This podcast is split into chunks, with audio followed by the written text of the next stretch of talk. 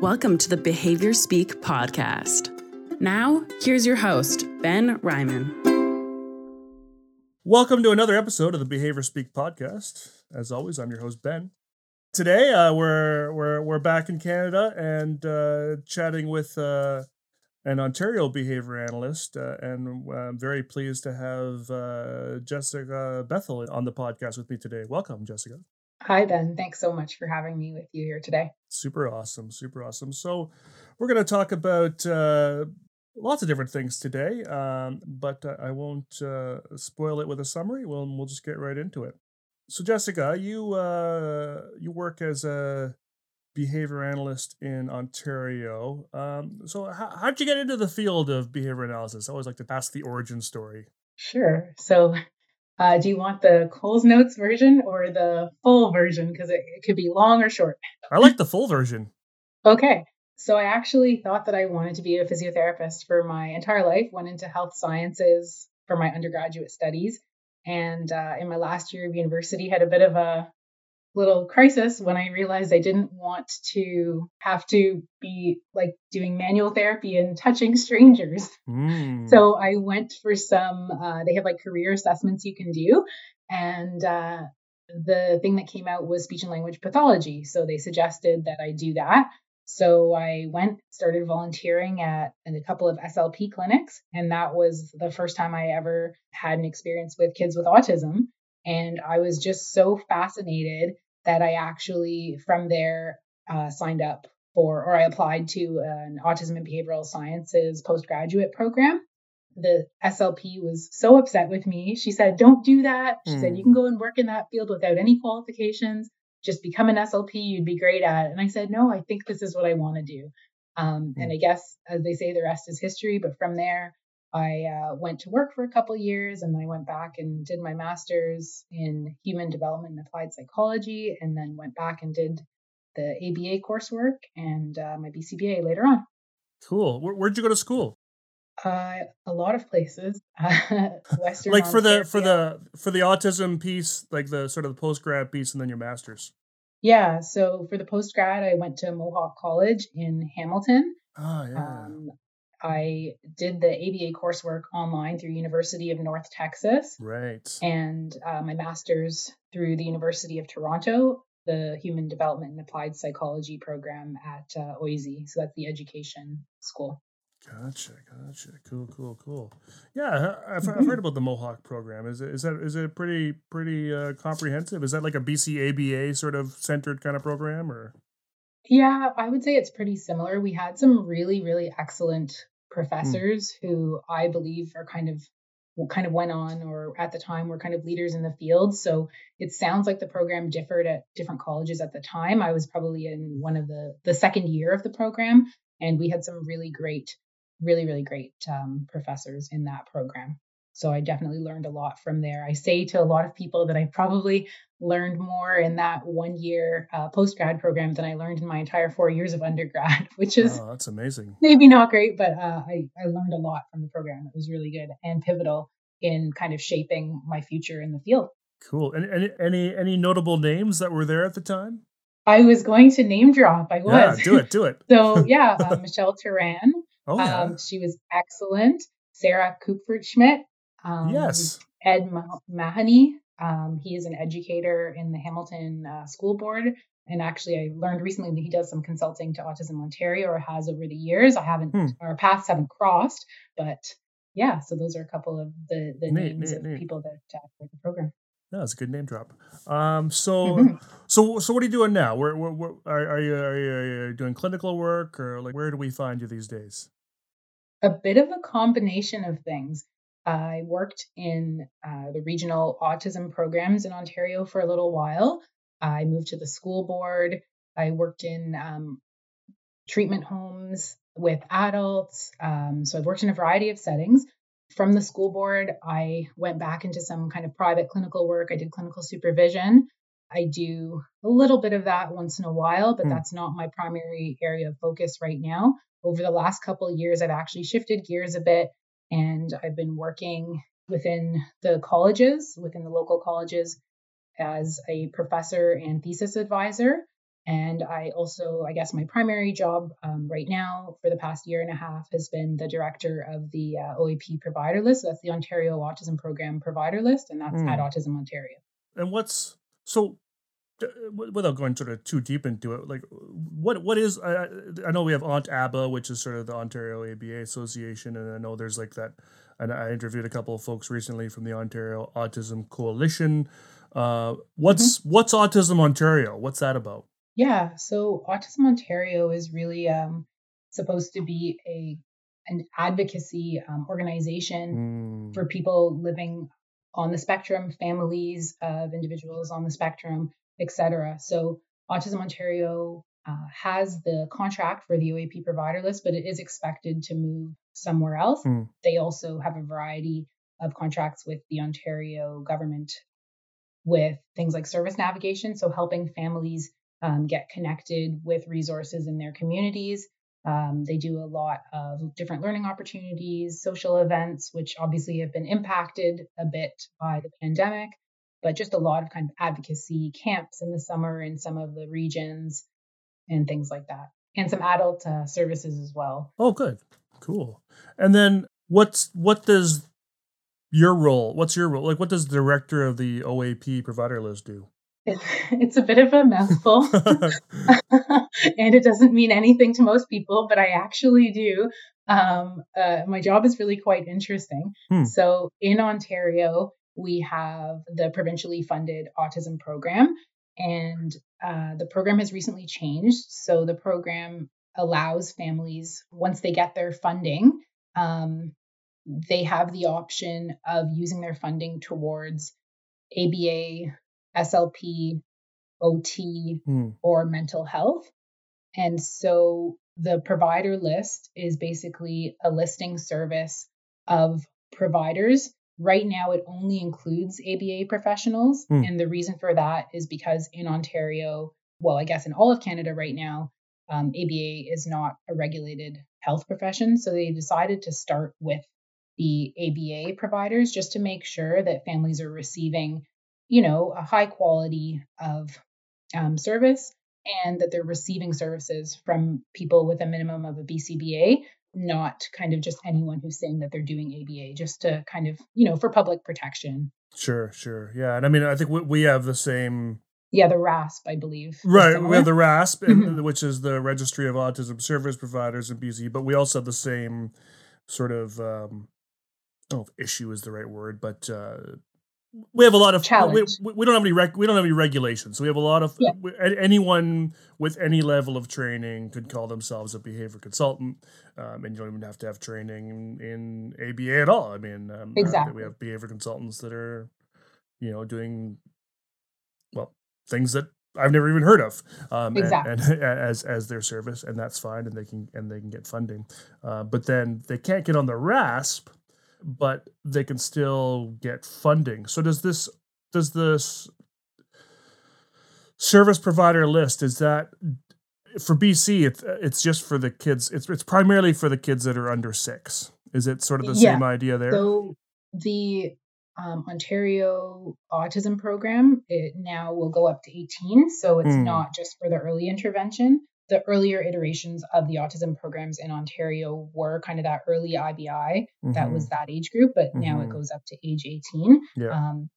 And you're right that what you mentioned is one of the challenges. One of the things I always say is, you know, your plumber could actually sign one of these things and just say they're delivering ABA. So this is why we really need a list like the OAP provider list. That's why we need these listing services. That's why we really do need to have kind of a minimum standard.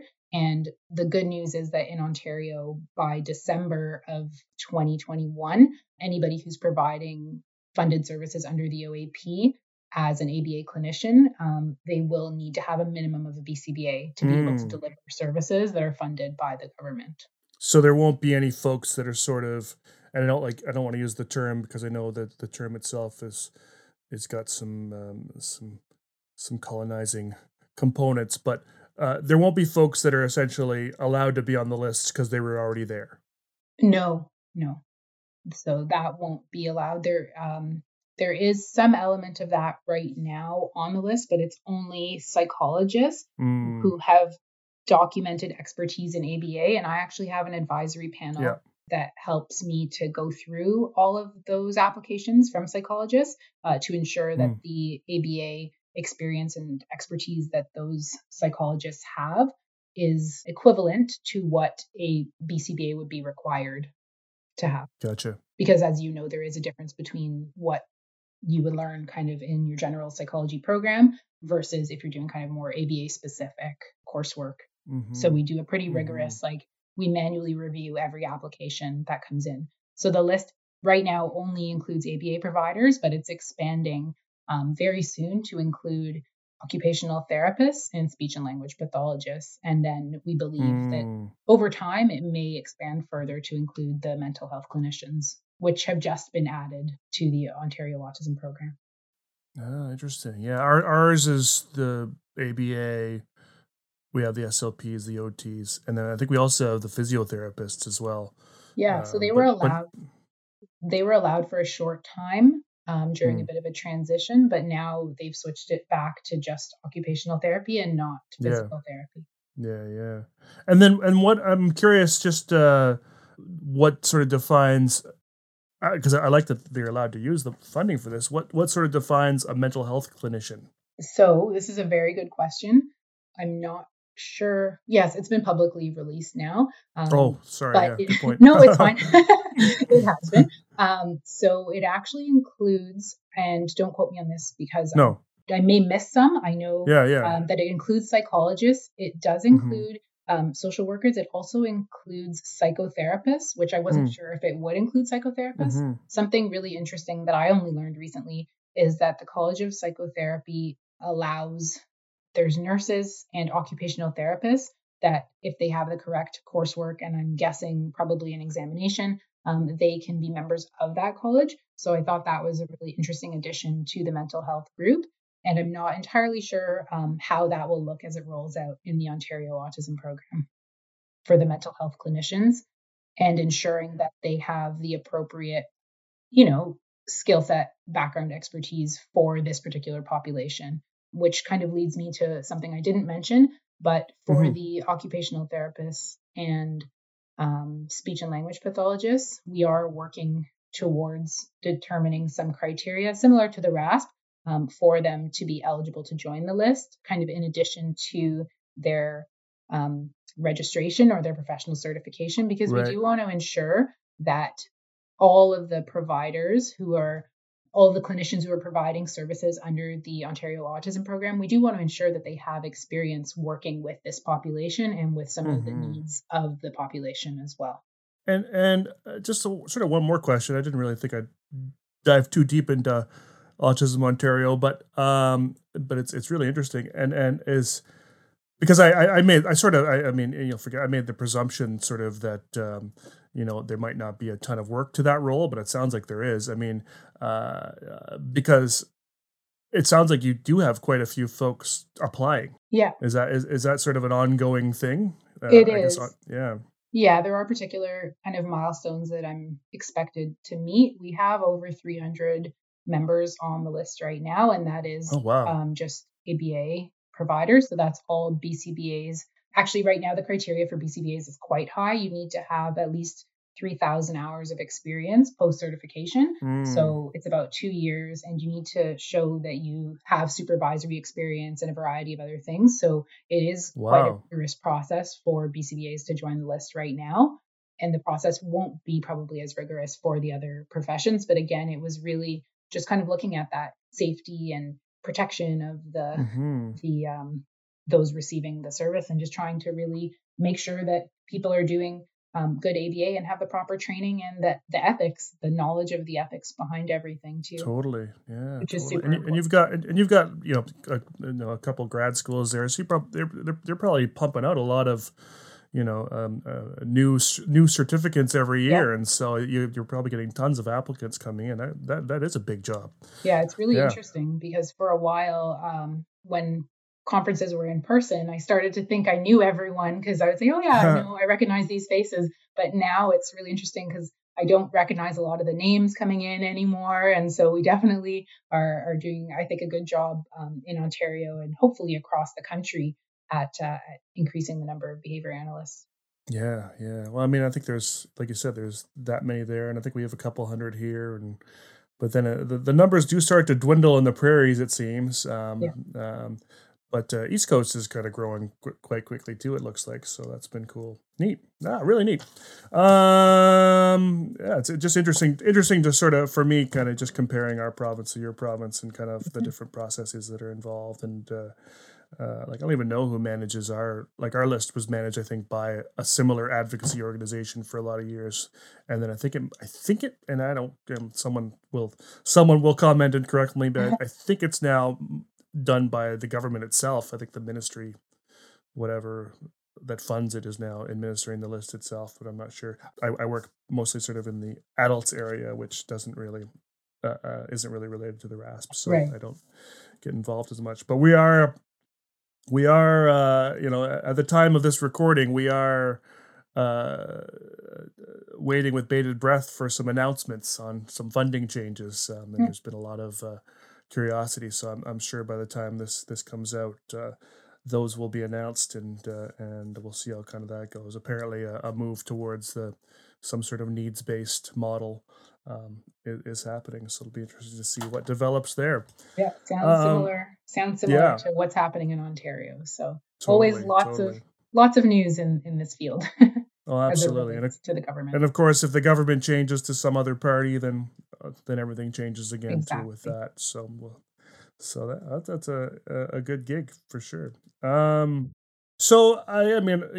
thing we were talking about sort of in our pre-chat is that, I was sort of talking about the first episode that I did on the podcast with a colleague of mine, Danielle, who was sharing kind of her experiences, as a Black behavior analyst in BC, and at the time her perspective was she was kind of the only one out there, and also she wasn't. She had moved from Trinidad to here, I think maybe 12 years ago or so, and so she had kind of some of those cultural pieces too of coming from a different land. Mm-hmm. And it was quite interesting to sort of hear her experiences, not just sort of, in terms of kind of racism in general, but sort of within our field kind of as well. And I was, I guess, surprised in the moment at the time. And I will say, I've learned a lot since that interview. I did that interview, I think, in September of 2020, I think, and I've definitely my perspective has changed in massive amounts of ways since then. And so, going back, I probably wouldn't have asked the same questions that I asked then. But for the folks that maybe missed the promo photo for this episode, you were also a Black behavior analyst in Ontario, and so I was just interested to kind of hear, what your experience has been like in Ontario and just in general as a person of color. Yeah.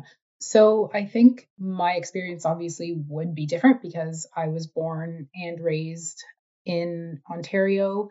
And all of my education, except for some online schooling, was all kind of Ontario based.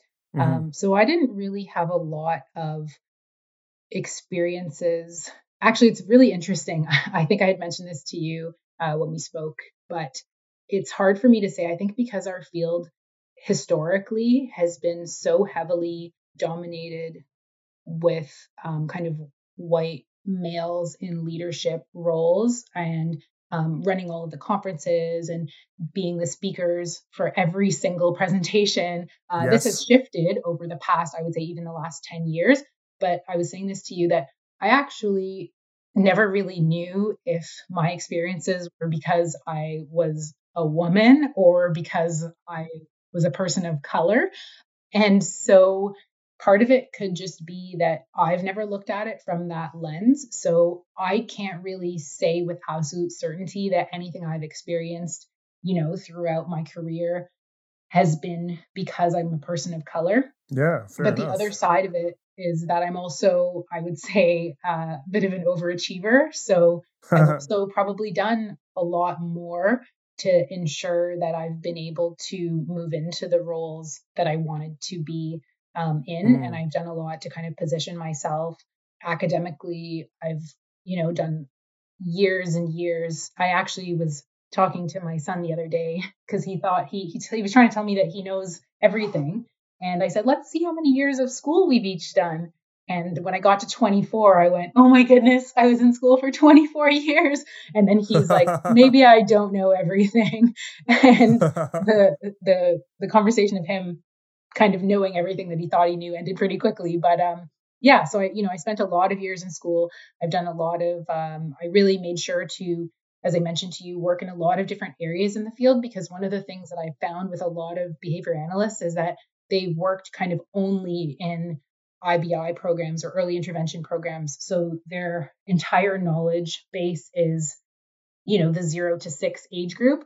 But then if you go into a different setting, you really struggle.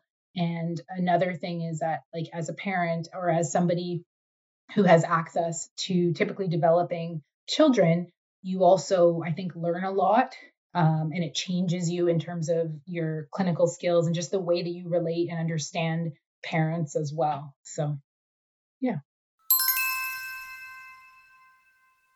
If you're planning on collecting continuing education credits for this podcast, you'll need to go to cbiconsultants.com and enter the 3 secret words. The first secret word is equity. Yeah, it's interesting, the sort of overachiever comment, because I have heard sort of from other Black behavior analysts in particular. I always say Black behavior analysts because from my personal experience, I haven't really come into contact with Black folk that weren't behavior analysts. And so that's sort of why I'm always using that phrase. But I'm sure this sort of line of thinking I'm getting at is not limited to behavior analysts. But I've heard a few say that they've been sort of I don't know if they were sort of coached or raised, maybe is the right term, because they're sort of in kind of a white dominated world, that they have to be overachievers. Yeah. And that they have to try harder than, everyone else to kind of, and Danielle kind of alluded to some of this too, that, networking and making connections was a lot harder for her, and that she had to put in even more effort. She had to be an overachiever in order to be recognized sort of, for qualities that others would not have to try so hard for. But it sounds like maybe you were an overachiever just because you were an overachiever. Is that it? It's hard to say.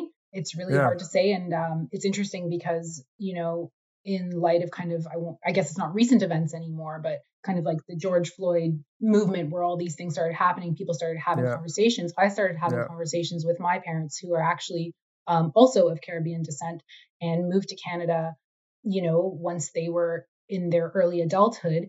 And the stories that they told me of stuff that they experienced that was just like blatant, like systemic and not even systemic, like racism, but they just dealt with it.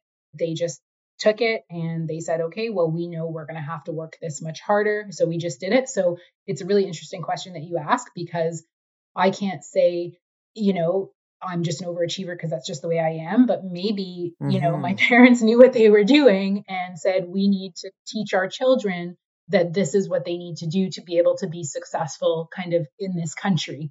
So it's quite possible that because of their experience, they raised me in that way.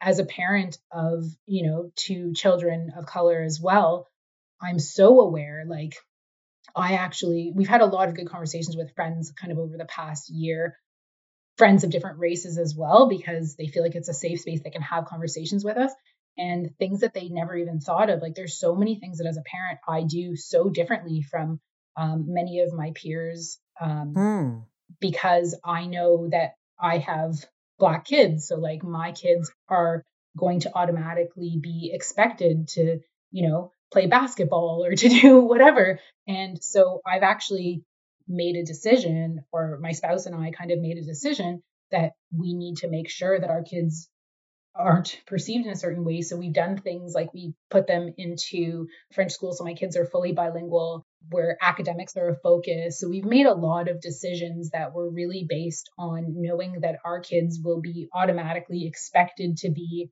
not necessarily the smartest kids in the class and whatever, like there's certain perceptions that are just expected. So we've kind of gone above and beyond. And there's a lot of things that we do just in our parenting because we know that our kids will have to work harder. So I guess it's no different than probably what my parents did with me. So, you know, kind of going back to your original question of the overachiever piece, it kind of maybe all comes back to breaking down some of those barriers of systemic racism. Like, how did we get to this point where we even have to do this? And like, why do we have to do it? Why do we have to work that much harder? Like, you know, my kids are no different than anyone else's kids. So why do I have to do all these extra things as a parent to make sure that my kids can be kind of successful or treated the same way in society, right?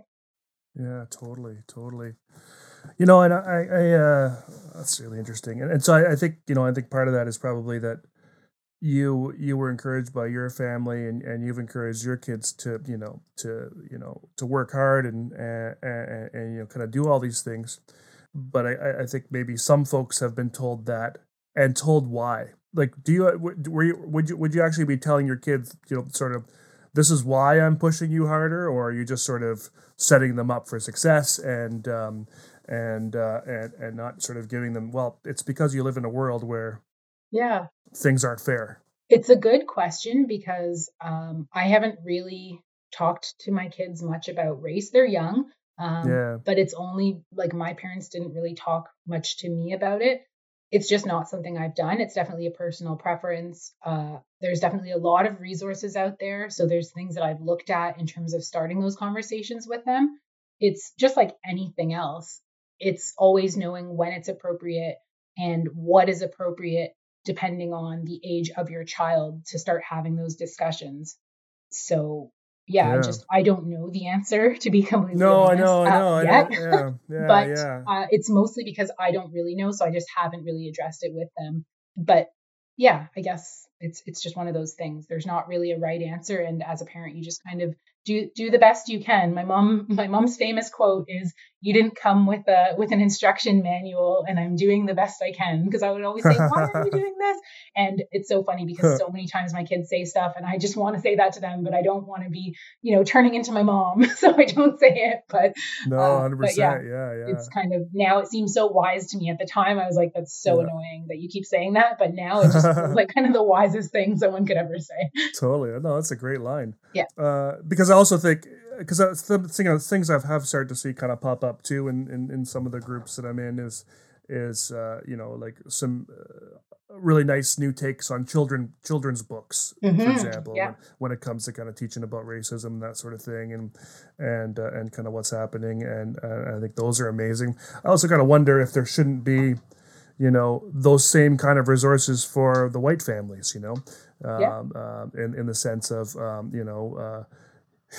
Here's why you don't have to try as hard, you know, you know, and sort of those pieces, because, you know, I know I was taught nothing about you know, privilege and whatnot, and certainly post George Floyd, I've had some great conversations with my parents, and I was kind of happy, you know, I you know, to be honest, and mom and dad, if you're listening, forgive me, but I you know, I sort of half expected, you know, to kind of hear more kind of, I guess, biased kind of statements from them, in these conversations, mostly because other folks, you know, other white folks that are kind of in their age demographic that I've interacted with have had pretty biased and that's being nice, like hardcore racist statements, you know, kind of coming out of their mouth, and, you know, because that's the way it was, you know, as it goes. And so I was you know, pleasantly surprised that my parents had a similar sort of perspective to mine as it was now.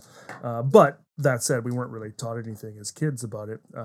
So I think that'd be interesting to see if, you know, if there's could be some more resources out there for not just, you know, the children of people of color, but for the oppressors, you know? Yeah.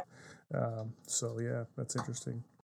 What about sort of in your role or in behavior analyst? I mean, I think I've been hearing sort of from some of the podcasts, and you talk about you shared a resource with me, which we'll probably touch on in a bit. There are, in particular, for sort of, you know, Black kids with autism, there are kind of particular kind of behaviors that we need to be teaching them in particular from sort of partly to be successful, but also from kind of like a safety perspective.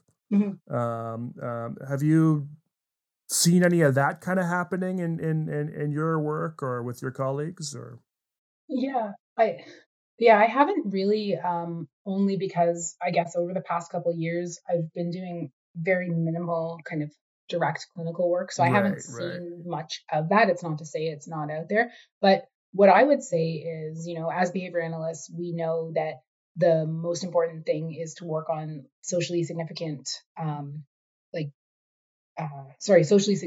of challenges and things that are important to the family. So I would say, kind of race and culture aside, what you really need to do is just talk to kind of the client themselves, talk to their families, talk about what are the things that are important to them, and get a good understanding of, you know, what are some of the things that are specific to their cultural group. Something that I had mentioned to you briefly was when you mentioned, her name is Danielle, I believe, who did the previous podcast with you last year. But it was funny because we were talking about how our experiences were very different. And something that's so important also is, you know, when you listen to me and you hear about my experience, and you listen to Danielle and you hear her experience, what works for Danielle or how Danielle wants to be referred to or whatever could be very different from how I want to be referred to. So at the end of the day, what you want to remember and think about is, like, who is your client? Who is your clinician? And we did this mental health training recently, and the facilitator or the mediator said, treat people how they want to be treated. So she actually did like treat people the way, and then it was like blank. And everyone said, treat people the way you want to be treated. And she said, no. So, you know, part of what we need to do, and it sounds like you're doing a lot of this, it sounds like everyone's doing a lot of this, by having these conversations with like our parents and safe conversations with like friends who, you know, friends and colleagues, is for all of us to just kind of see this as a continual learning experience and just continue to be open to having the conversations. And there's learning to be had on both sides. Something that I didn't mention earlier was when I was talking to my friends about the things that I have to do as a parent, I didn't even realize I was doing a lot of these things to like protect my kids. And I was aware that my friends or that other people didn't have to do this, but I didn't even really realize why I was doing these things until I started to have these conversations. So a lot of these conversations have been learning experiences for everyone. And, you know, this is kind of my this was supposed to be my big point of this whole conversation, so I'm giving it away right now. But really, like, treat people the way they want to be treated. And just, you really have to look at the individual, which is exactly what we do as behavior analysts, and just really listen and learn and be committed to continually learning, because you can't just say, oh, I learned that. Like, look at the conversations you've had with your parents. So they've learned something like 20 years ago, but stuff changes. Society has changed. So we just need to be open to having those conversations. You can have differing views, but you just need to be open to having those conversations and continually learning. Yeah, absolutely. You know, that one point you made about sort of, you know, you and Danielle's experiences being completely different, which, you know, makes perfect sense.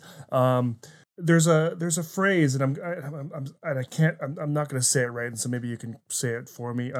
That we say for autistic folk that, you know, no autistic folk is the same person is the same as another, or something like that. You've met one person with autism, so no two people are the same. So it's exactly kind of the same for everyone. Yeah, exactly. Well, that's what I was kind of getting at. Is that it's funny that we sort of have that phrase just for autism. Yeah. But we don't have it for all these other identities that are out there, you know, and I think that's kind of your point here, is that everyone's an individual. Yeah, everyone's an individual. Exactly. Yeah. Cool. So I have seen sort of recently that, you know, there has been a little bit more work, and I think it's more recently because of since the George Floyd sort of event. There has been more work in kind of in the behavior analysis field, you know, specifically kind of on either racism or cultural competency or cultural humility or whatever, you know, kind of terminology you kind of want to use. And that there's actually been, you know, even some actual kind of data kind of collected on some of this stuff. What is the data telling us? Yeah, so that's a really good question. And I think the answer is actually a little bit entertaining for some, or just maybe food for thought for all of the behavior analysts out there listening. So I recently attended a conference, and I'll just give another plug here, but the New Jersey ABA, so NJABA, I attended their conference earlier in the year. And they've been doing quite a bit of work on diversity, equity, and inclusion. And they've been really saving space in their conferences to talk about this. And so I attended a couple of sessions in their annual conference, and they presented some interesting facts. So they said when they looked at training in diversity, the author of the study was, I don't entirely know how to say the name, but it looks like Bulio et al., and that was in 2019. So they interviewed, I guess, 703 BCBAs, or they surveyed them, and their question was on diversity training and practice. So this is really interesting. Just pay attention to the numbers here. So 88% of BCBAs considered training on working with individuals of diverse backgrounds important to very important. So that was where they rated it. It must have been like a Likert scale or something. So important to very important. So that's 88%. And then their next question, or somewhere else in their survey, they said, and now how many BCBAs received any formal training in working with diverse backgrounds in the course of their master's level courses? And 82% received none. So 88% considered it important and also thought that they were like experts in it. Sorry, I missed that piece. So they thought that they were kind of experts in diversity and all of those pieces, but only 82% had received the training as part of their master's coursework. So similar, you know, information has been garnered from the BACB. There has not been a big focus in terms of some of the coursework requirements in the area of diversity, equity, and inclusion. And I know that it has been addressed and it has been talked about for some of the newer versions of the coursework requirements. Sorry, the task list. I was just completely drawing a blank. I was embarrassed to not remember the name task list because we all went through that task list like every single day when we were studying and getting ready for our examinations. So so it's definitely an area, as I said, like we need to just be focused on continual learning and also not be overconfident in our abilities. It's not to say that everything you learn needs to happen, you know, during the course of your master's or your formal education, but how do we ensure that we're learning what we need to learn as it relates to cultural diversity, equity, and inclusion? And how do we ensure that we're taking this into account in our practice as behavior analysts? So those are kind of some really important questions to ask. And it doesn't seem like enough is being done if 82% of master's level BCBAs receive little to no content in those areas throughout their entire master's level coursework.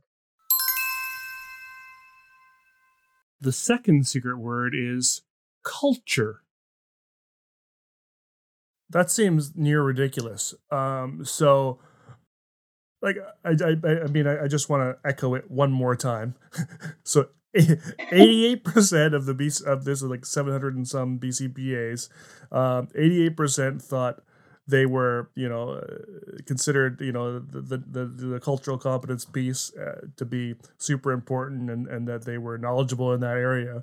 And yet at the same time, 82% of them never had any training. I mean, this really sounds like, it sounds like you could sort of pull out cultural competence and sort of throw in, you know, kind of any sort of, I don't know if soft skill is the right term, but any kind of sort of side skill, you know, and you'd probably get similar results. 88% probably consider them really good at compassionate care, but have never had any training in it, or have thought they were really good at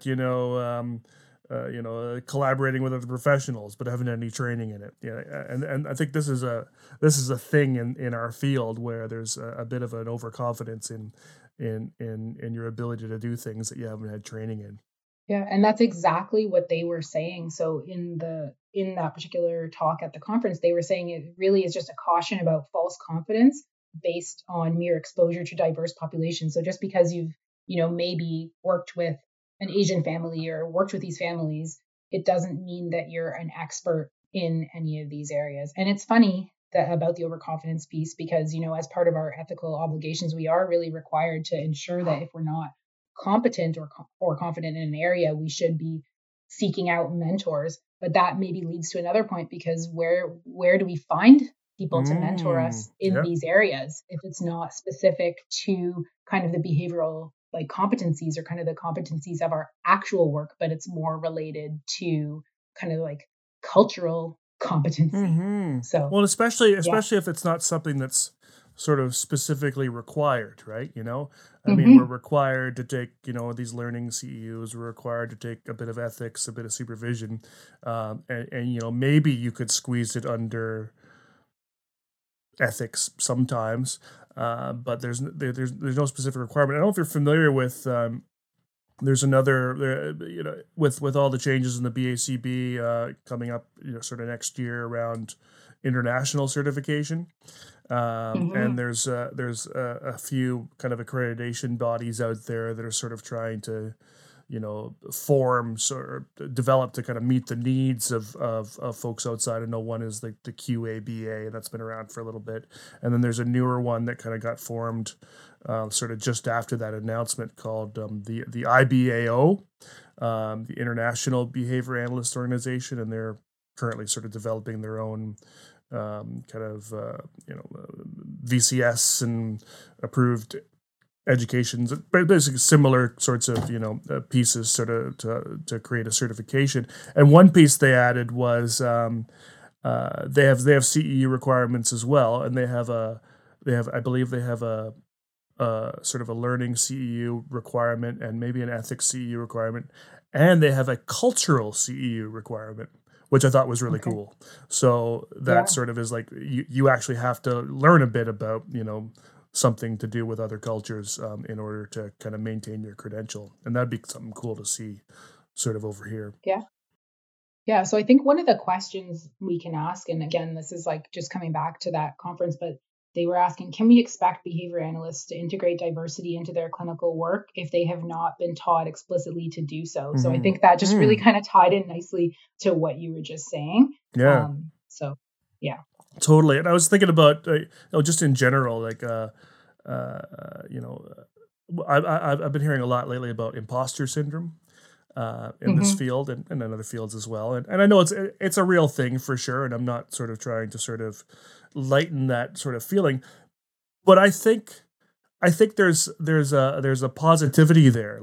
If you're feeling this sort of sensation of imposter syndrome, I think that's a good thing, because what that tells me is you don't think you know everything, and you're worried that you don't know everything and you need to learn more. And so I think if there's folks out there that are feeling that, that's great, that they go back and learn. Yeah, I would definitely agree with those sentiments. So we're behavior analysts. There is some work being done. I have started to see some papers coming out. I know Behavior Analysis and Practice had a lot of folks should be familiar with the journal itself, but the special series that they put out or have been putting out with they had a guest editor, Denisha Jingles. And they were doing a lot of sort of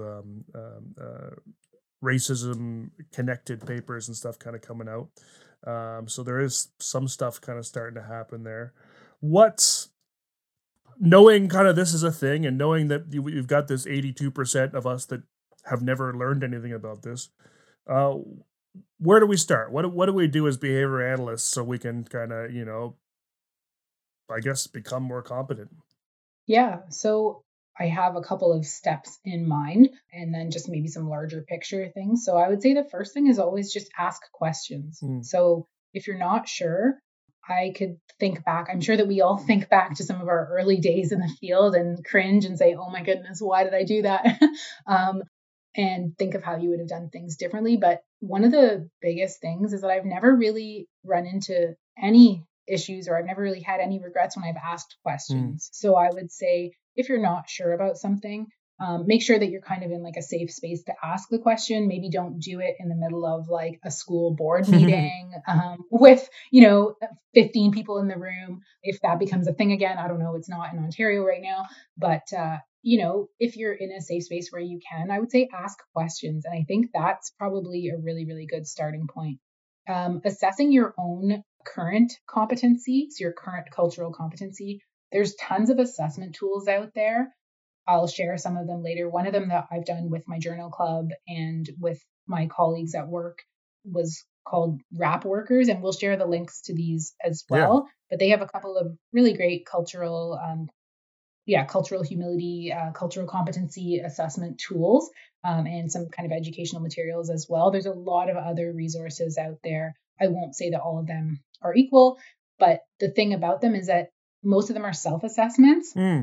So it doesn't really, if anything, it's just going to show you some areas where, you may feel like, even if you don't outwardly show that you're, biased in certain areas, it may just help you to be more aware of them. Mm-hmm. It may also help you identify some gaps in your own knowledge and help you to identify areas that you should try to learn more about, which actually leads to kind of my next, what can you do as a behavior analyst point, which is educate yourself. So just like what we do as behavior analysts, you do an assessment and then you see kind of, think you're doing like the VB-MAP or the ABLEs if you're working with kids with autism. You do the assessment. Once you do the assessment, you get a baseline, you see like where you're at. And then from there, you identify what skills you need to teach. So it's the same thing for yourself. Figure out where you're at, assess your current cultural competency, and then educate yourself. The next thing I would say is be okay with not knowing everything. Along the lines of educating yourself, maybe finding a mentor. And as I mentioned before, this might not be the easiest thing, but something that I'll just draw back on a point that you mentioned earlier. Some of the, I know in Ontario, I was going to say in Ontaba, but that's not a province. In Ontario, our association, which I'm actually on the board of directors for, which I forgot to mention. I should have plugged that earlier as well. Of course, yeah. So Ontaba actually has started a diversity, equity, and inclusion committee. So just kind of look out for committees. And something that's really important, this has come up. Actually, somebody said this to me in the committee at my workplace. They said something that's really important is making sure that the oppressed or marginalized people are not the ones who are required to do all the work. Because what has been happening over the past year is that people have noticed that there's a need for change. They've come down strong. They said, we need DEI committees. We need all these things. But then it's only the people that have experienced systemic racism and that have been oppressed that are joining these committees. So they're ending up having to do all the work for the change to happen, which is actually making more work for the same people that you're trying to break down the barriers for. Totally. So in my own workplace, one thing that I've really appreciated is the diversity of our cultural diversity, equity, and inclusion committee. Nice. And I would like to see that kind of on a broader scale. You can be, I guess the term is an ally, right? So you can just show up and be there to learn. And I know that a lot of people feel uncomfortable. They're like, well, I don't want to join the committee because I feel like I'm not going to know what to say and I'm going to say the wrong thing. But if you're not having those conversations, you're not going to know what is the wrong thing. And I don't think if you go into one of those committee meetings, I mean, if you're with the right people, I don't think that everyone's just going to attack you because you're, not a member of a marginalized community or something like that. I think that you'll actually see a lot of, I won't say appreciation, but I think that people will actually really like the fact that you're there. I've actually found it really, really great just to see the outpouring of like support and questions and concerns and how can I do better? Mm-hmm. Like those questions, mm-hmm. right? So, yeah. Yeah, I just to yeah, I totally get that. And that's, just speaking of the committee piece, I'm, you know, we kind of share a parallel here. I'm also on the BCABA board, mm-hmm. and I'm also on our DEI committee. And I feel like we have a somewhat of a diverse group of folks. I'm not sure that I'm the best person to sort of measure that. But I do find, you know, for the folks out there that, you know, are kind of, you know, maybe feeling like it's not a place for them or they wouldn't know what to say. I'm you. I'm at these meetings and I often don't know what to say. I'm often pretty quiet, but I've learned more sort of about, you know, well, racism in general, and systemic racism from attending these meetings than any article and any workshop that I've been to. Just listening to sort of people share their, you know, feeling safe to share their real life raw experiences and perspectives on kind of on what they're dealing with on a day-to-day basis has been just mind-blowing. And I've been so grateful to sort of be a part of that group, just to be able to hear things. And yeah, that is the place, that is one of the places where you can kind of ask those questions, because that was what I was kind of wondering right away, was because you talked about sort of, and I think it's a super important statement that we don't want, it shouldn't be up to the oppressed groups to do the work. Right. So who are we asking the questions? You know, like who yeah. you say ask questions, but who can I ask if I don't want sort of that oppressed group to do the work?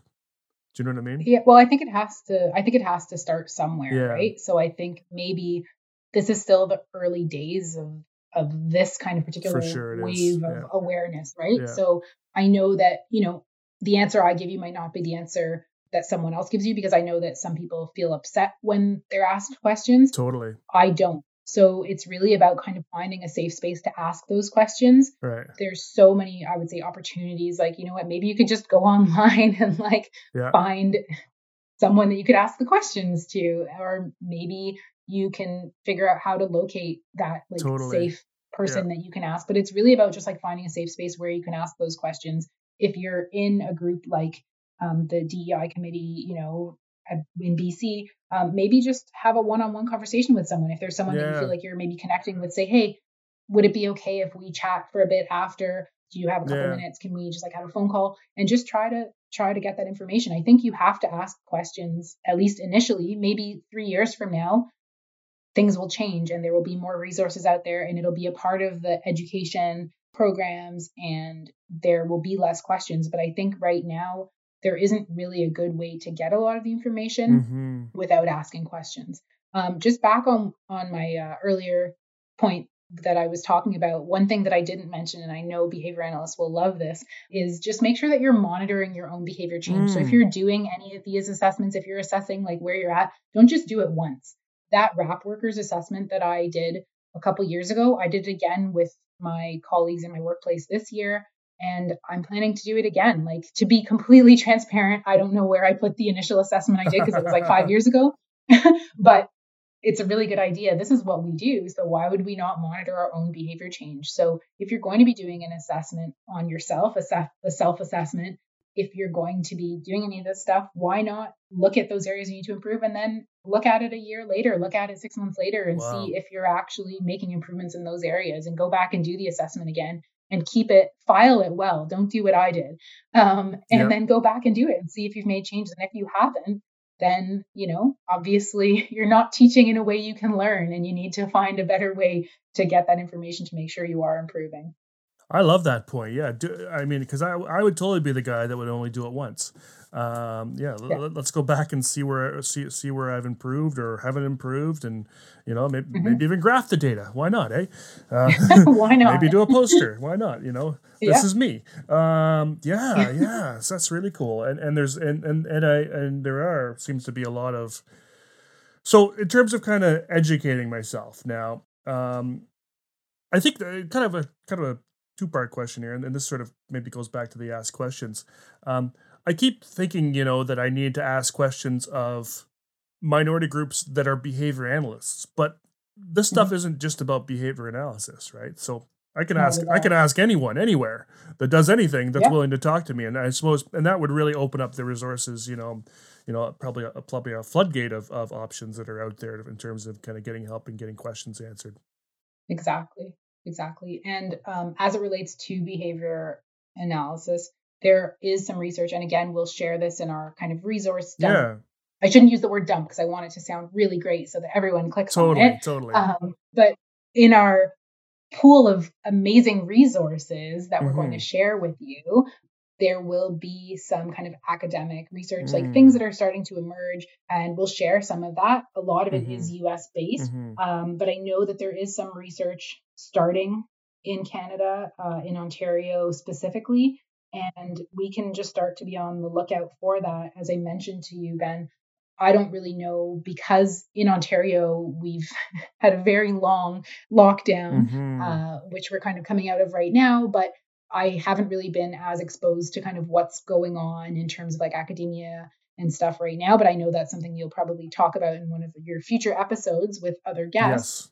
But I know there is some kind of early research happening. So just keep an eye out for what's happening. And then if you are somebody that's involved in research, then why not be kind of the voice of that change and just making sure that we are reaching different cultural groups. And also a really big point is making sure that in your research that your actual, like the subjects of the research represent diverse groups as well. So that's something really important to consider, which is actually a struggle for a variety of reasons to get a diverse set of participants. A lot of that is, again, because of barriers. So sometimes socioeconomic status, it's not so easy to get childcare. If you're taking transit, it's not as easy to just like drive to somewhere, to a center. So there's a lot of barriers even in research, but just trying to make sure that you're really just taking all of those pieces into account. Yeah. I've seen some recent workshops kind of on, and again, not just in ABA. I think you can find this across the board, but for sort of relevance to us in ABA and psychology around sort of the term is decolonization of research practices and sort of kind of going back and looking at sort of, the research, not just in our field, but in our field. And I think this is important. Yeah. There's a lot of research in our field that, isn't inclusive. Like the subjects aren't don't represent those groups that you're referring to. In particular, I think there's been a lot of talk about of late of sort of autistic participation in research and what that looks like and how we're recruiting autistic folk. And I'm actually going to be interviewing someone from the States who's not a behavior analyst. I think she's more kind of a sociological or anthropologist, but all of her work is on proper autistic participation in research and what that should look like, and so I think there's more of that kind of happening too. But I think you bring up a really good point, and that if folks are going to start doing that research, let's do it the right way. Yeah. So we've been talking about resources. I mean, you shared with me this amazing Excel document with a bunch of stuff. Can you just tell us a little bit about that and where that came from? Yeah, so I can't stop kind of singing the praises of this this conference that I attended, and they provided a large variety of resources related to diversity and cultural humility. So the resources include curricula to address diversity and cultural awareness and competence. So there's quite a few resources. Like, this is a document that's pages and pages. There are all kinds of like journal articles. Also, if you're a professor, so if you're working in any academia, if you're working in colleges or university programs, like, we want to make sure that there are courses to reflect that. And I know that some of the schools, I'm on a couple of advisory panels for a couple of the local colleges as well. Brilliant. And the conversations are starting to happen about the importance of these courses. So there's materials that you could include in kind of the readings for your students. If you're supervising people who are accruing their hours to become eligible to write a certification examination, why not give them? I mean, I've always given kind of my supervisees articles to read, so why not add in some of the resources from this document as well? But yeah, there's kind of a lot of resources. I don't even want to just pick one because it really just depends on what your area of focus and interest and expertise is. But yeah, there's quite a variety of resources that I would just urge anybody listening to take a look at and see if it's relevant to you in your particular area of practice, or just for increasing your knowledge.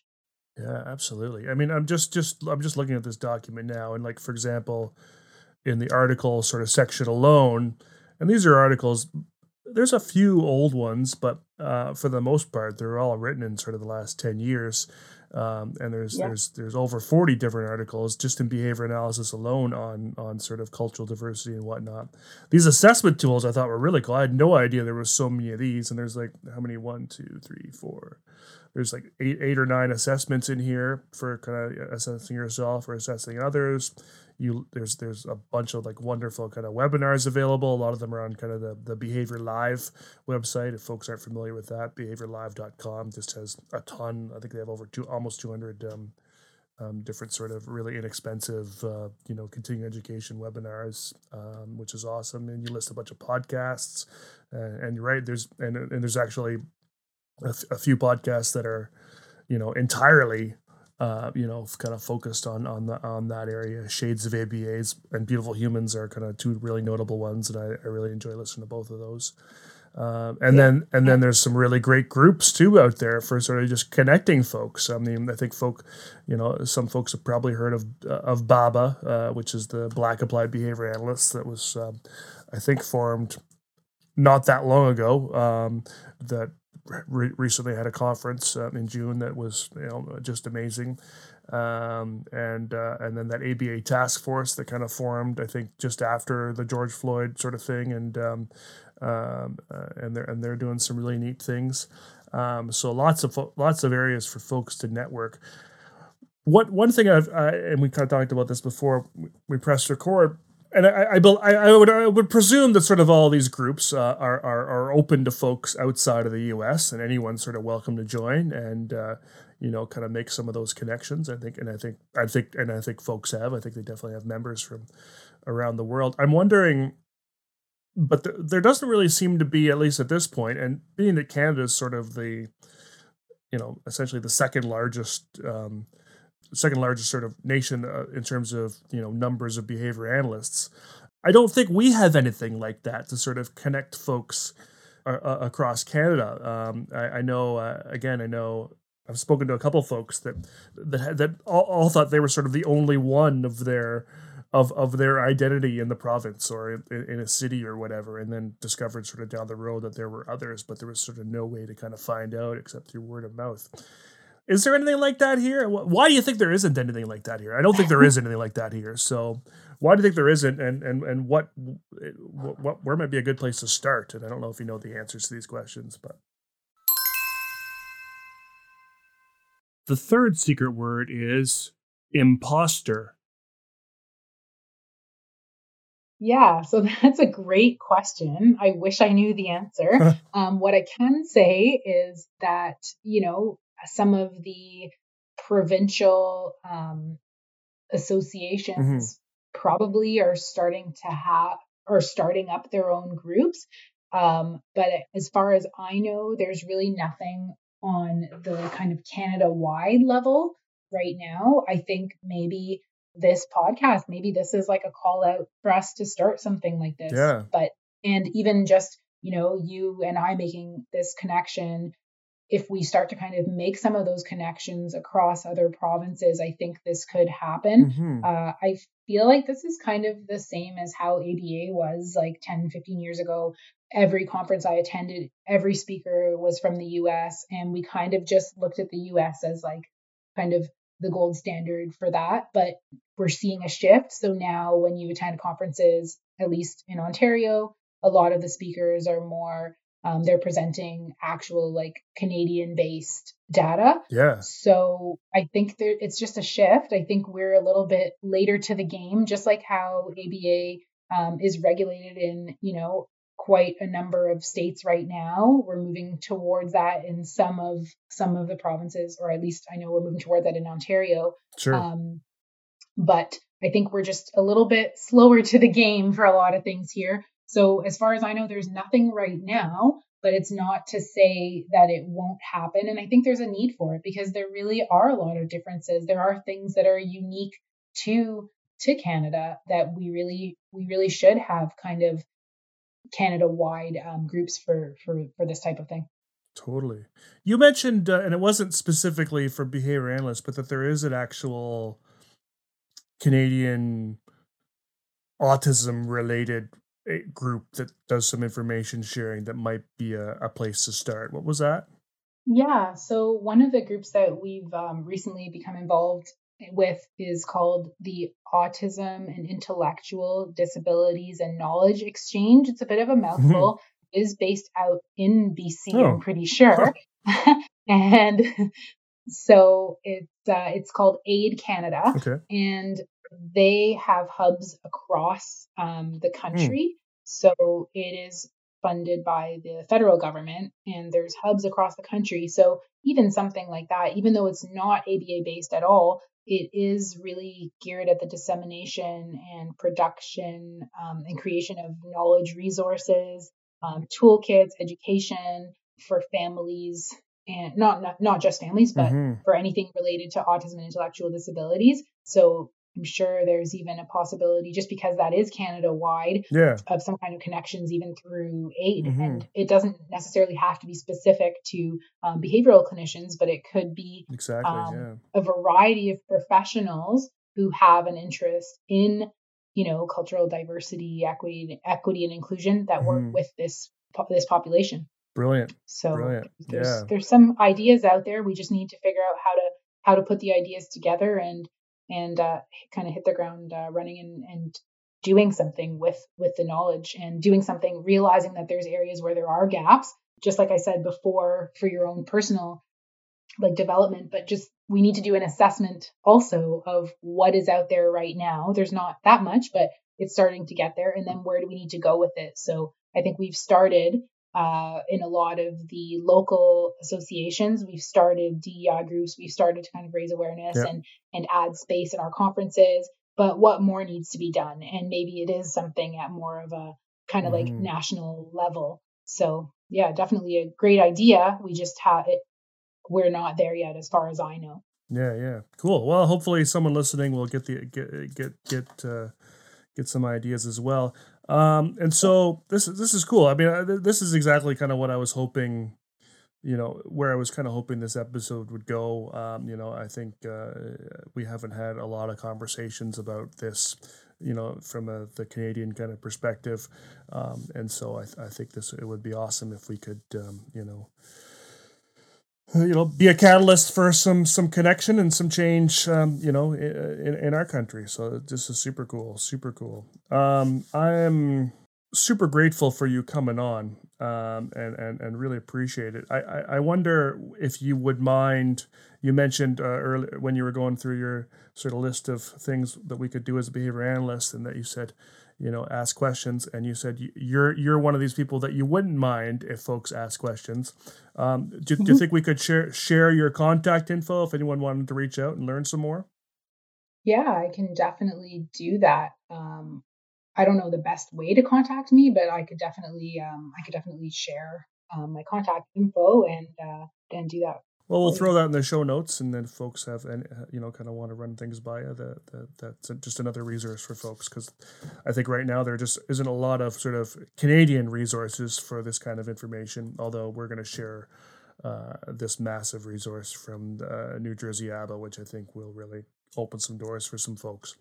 Yeah. Thanks again for being on the podcast. It was super amazing, super cool just to kind of talk about all these things and get just some really, some actionable things we can do, particularly in terms of those resources, kind of doing some self-assessment I think everyone should go out and pick up one of those self-assessments and get a baseline of where you're at and let us know how you scored in 6 months.